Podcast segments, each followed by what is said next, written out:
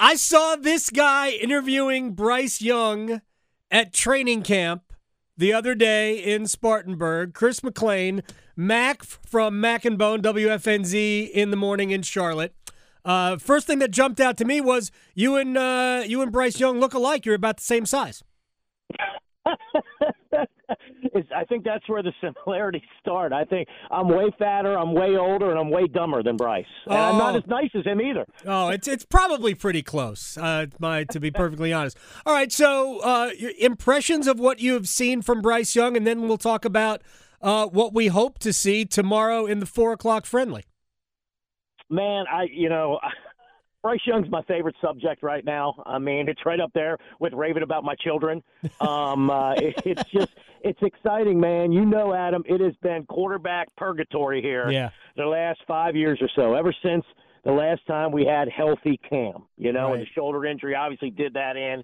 But man, we've been waiting for this moment to get our guy. I love the fact they moved up to get him, and then to see him in camp. I mean, I think you're seeing a lot of the things. I mean, it is training camp, take it for what right. it's worth, but you're seeing a lot of those things that you thought you would see. You know, that ability to kind of maneuver in the pocket, um, that pocket awareness and mobility to just kind of let me, you know, maneuver a step or two over here and, and find a throwing window. Let me escape and see if I can find something downfield. I love the way he spread the ball around. It's you know Frank Reich says this is by design. You know, there's a different guy every practice that looks like they're number one each day, and I like the way they're doing that, and it's the way he handles himself. I mean, this is central casting for the way you want a quarterback and and, it's, and your franchise kind of CEO to handle himself. I mean, he just every answer it's like, man, you just gave the perfect answer. And we may get a little bored with him over the years. Yes. Because they're like the perfect right answer. He won't say anything wrong, but he just seems so wise beyond his years. And then you hear the stuff, too, Adam, about the study habits and the processing skills and just how smart he is. I mean, the Peter King story that he heard about how first week of training camp, he goes into the coaching staff and he's like, I got some ideas on some protections here. And Peter King is like, you know, people are telling me that this is ridiculous, that veteran quarterbacks often don't even try to have input on protections. And this kid's in his first camp trying to come up with ideas. So it's just, I'm just so excited and, and, uh, I'm excited to see uh, what happens. It, sh- it should be a fun ride. Yeah, I, I don't think Sam Darnold did that in his first no. year with the. I don't believe Sam Darnold uh, he doesn't probably know what protections are. Uh, Chris McClain, WFNZ, Mac, and Bone in the mornings. All right, so how much do you expect? I know Frank Reich's not sure. My guess is two series tonight, or t- uh, rather tomorrow in the friendly. Yeah, that's what I'm. Uh, I'm thinking two. Yeah, two. And if they drive down and say it's a you know 70 yard drive and they go down and get a touchdown right away, maybe that's it. Yeah. For him, kind of one of those deals. If he wants to see more in a second series, First series wasn't great. I could see that. Um, uh, but yeah, I think you're I think you're on the money.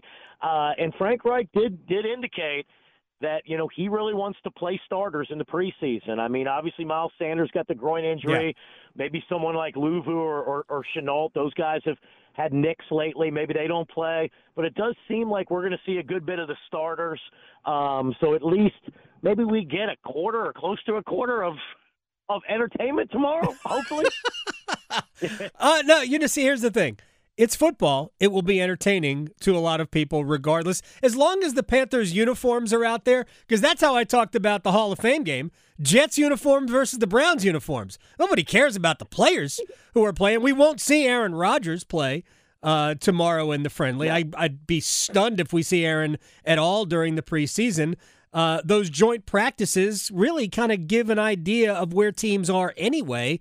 Um, so, what did you see from those joint practice? That joint practice, because the second day was uh, was rained out.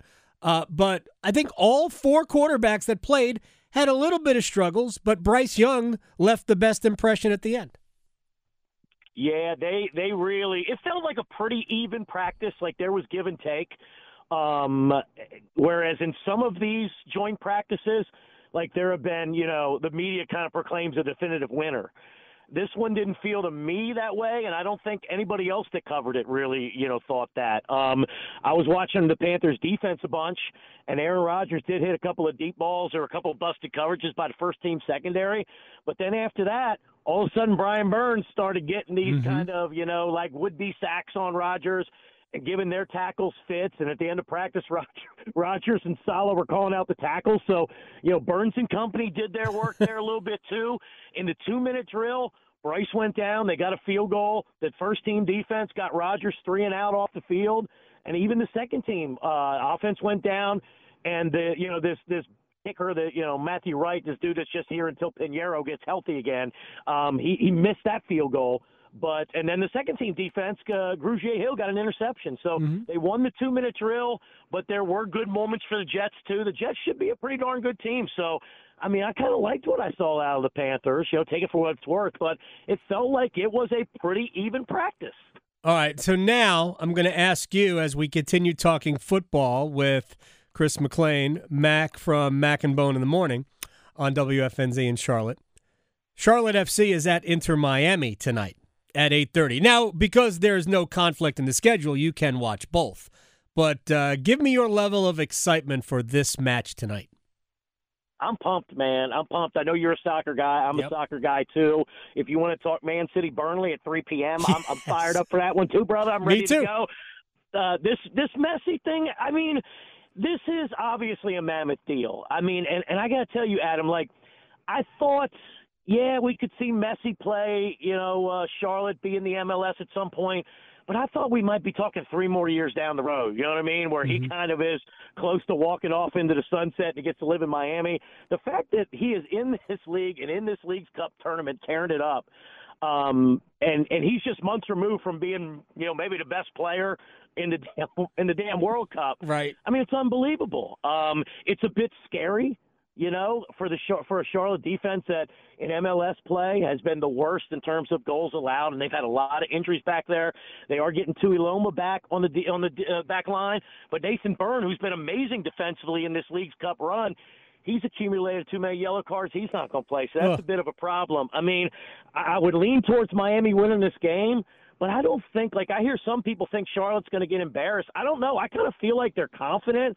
I feel like the morale's up. I, I I kind of feel like it could be competitive tonight, um, but I'm looking forward to it. I mean, is it is this? And, and I have noticed, Adam, that this has registered because I'm sure you know how it is. Like when we talk Charlotte FC, even here in Charlotte, there's a group of people that are all into it, but then you get a lot of snark. Oh, too. Oh, well, we wasting time. Wait, let's talk about a real sport.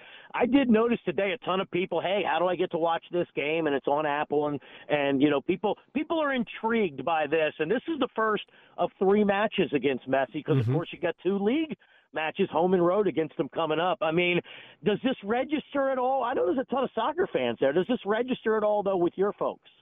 Here's here's the thing, is that I can only gauge through social media, and I think what as you said, there's there are people who will never accept that it's a big deal because it's just soccer. And there are people who are really into it. You know this. Charlotte is a big soccer area. The triangle and the triad, huge soccer areas. Soccer as a as a youth sport with all of the major clubs in the state of North Carolina might be as big as it is anywhere in the country. Because I mean, there's just so much activity at the youth level, at the development level, that I think it's a big deal.